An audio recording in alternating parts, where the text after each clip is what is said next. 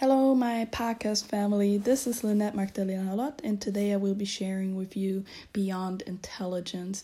This podcast is for those with an open sense and which are trying to discover why I did get off topic the last two days. So, did you know that since the 1920s, psychologists discussed social bits of intelligence rather than academic competencies?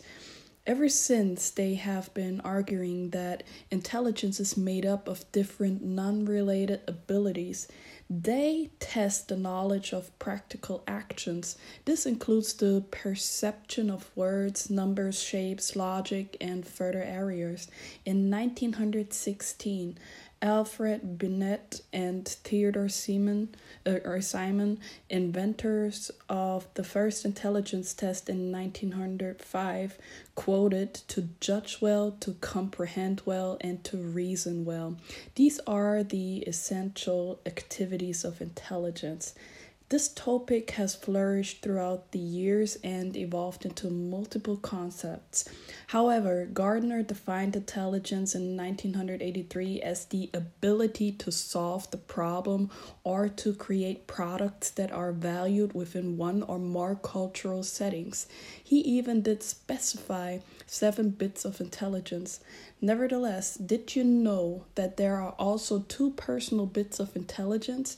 This would involve the capacity to understand the intentions, motivations, and desires of other people, as well as the capacity to understand oneself and to use this information effectively in regulating one's life. Indeed, it is about interpersonal and intrapersonal intelligence. If we see further into the future, there are plenty of skills to measure someone by, and not only what a basic as well dominating intelligence test separates someone from. Did you need or do you need special abilities to be successful in your career? Trust that a few practitioners came up with various other special abilities, inevitably more controversial. Therefore, we all should consider optimizing our skill sets and evolve into our full potential to not be defined by any experiment from the past. I thank you so much for your time. I appreciate to the fullest.